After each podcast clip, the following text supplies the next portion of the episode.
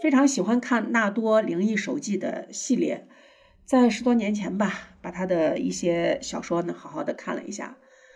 纳多灵异手记系列的顺序：凶心人、坏种子、铁牛重现、幽灵旗、神的密码、过年、王者永生、返祖、暗影三十八万、变形人、纸鹰、王者低语、把你的命交给我。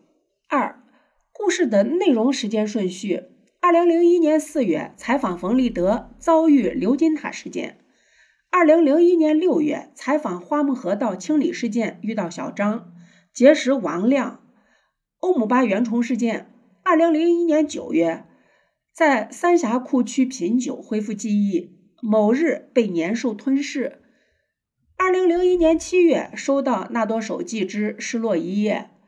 二零零一年夏天，与梁应物前往神农架，遭遇陆云和人洞事件。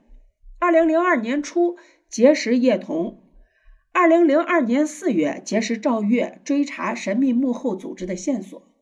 二零零二年六月初次前往青海。二零零二年六月底与叶童二去青海，遭遇坏种子事件。二零零二年十一月一去都江堰。二零零二年十二月。再去都江堰，到平行世界一游。二零零三年八月，收到纳多手记之乌篷船。第一次斗年兽，阅读纳多手记之来自太古。第二次斗年兽，结识胡雪成。第三次斗年兽，揭开年兽的秘密。二零零四年六月，采访四层楼。十六日结识魏仙。二十二日，第一次下墓，魏仙自杀。二十三日，钟书同自杀，结识欧明德。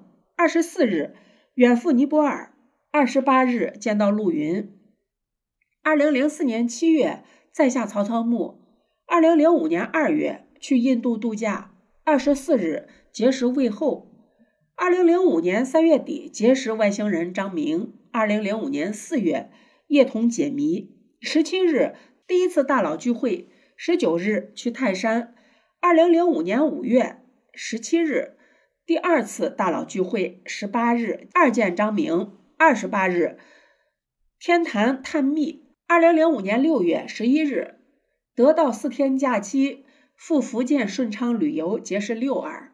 十二日见到三兔图。十五日返回上海。十六日接到张明的远方传信，神的密码告破。十七日，第三次大佬聚会，解释神的密码。月底去华山医院拔牙。同日晚上，六耳求助。二零零五年七月，再赴顺昌采访齐天大圣墓挖掘。上海火车站，神秘大侠出现，采访程根，结识郭栋，结识王茂元、张无银。二零零五年七月底到八月初，三赴顺昌下探。八仙洞解开三兔之谜。二零零五年十一月，紫景院封锁，结识伦勃朗、河西。二零零五年十二月，伦勃朗自杀。黑龙江偶入七三幺部队遗址，七日击毙赵自强，十一日范哲自杀。某日等待王者归来。二零零六年五月，登上太平洋翡翠号游轮，被嫁祸杀死杨洪民。关进广州拘留所，结识寇云、越狱，到北京夜探杨宅，遇郭栋，拜访彭登，得知老鹰身份，回到上海看望欧阳成，了解寇风底细，到酒泉卫星发射基地。二零零六年六月登上新希望号，偷得新能源，去寇家村发现人去村空，回上海邀请陆云吃饭帮忙。二零零六年几月登上一岛，遇夏侯婴，了解事情真相。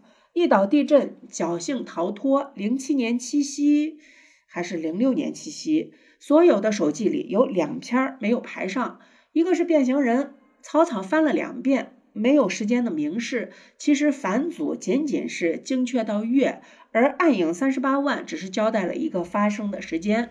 后面的月份都是按照描述来推算的，也就是说，作者开始模糊具体的时间了。到了最新的指英，终于排不上了，时间上有冲突了。暗影的时间是零六年五月开始，其后就再也没有出现具体的日期，只能是通过一些描述进行推算。总之，零六年的八月，纳多要么准备呃上郑鱼的岛，要么就是已经去了。而指英中有这样一段话：第一张照片是两个死鹰并排放在一起，而后几张照片都是一个死鹰的特写。是怎么回事儿？我草草的看了看，没有核心的讲解。我也是从照片上看不出多少玄机。他刚才说了，这是一宗非正常死亡，在自家冰箱里发现两具死婴。我想象这个法国人打开冰箱时的情景，还是真惊悚呀！这故事就像恐怖片的剧情，但确实发生在现实里。这个法国人名叫库尔若，二零零六年七月度假完毕，回到位于韩国首尔瑞草别墅区二百六十号。最初他并没有注意到自家的冰箱里多了两具僵硬的婴儿尸体。据他向警方的交代，在二十三日早晨，他去冰箱取牛油来抹面包，才第一次注意到冰箱里多了一个塑料包裹。到当天中午，他去超市买了两条咸青鱼回来。急着放进冰箱，才把这个塑料包裹拿出来。他以为这是菲佣寄放的，结果拆开一看，吓得立刻报警。注意时间线索，就在上个月，即零六年七月，也就是说，荷西和纳多现在在零六年八月。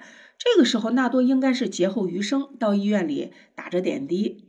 再往前看，有这么一句：“要不要来看我买的七夕礼物？超有创意的，鬼子糖。”他的暗红头发洋洋得意地说：“对，线索是七夕。零六年的七夕是七月三十一日，那个时候纳多还没有回报社工作，因为在暗影最后交代了，出院以后受到表彰翘班的两个月变成了带薪休假。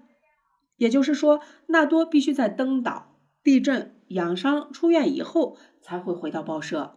零六年七夕他是赶不上的，因为。”最后署名是零七年九月，所以我宁愿相信这个故事是在零七年七夕之间完成的，只是已经没有办法自圆其说了，估计以后再也不会做什么时间表了。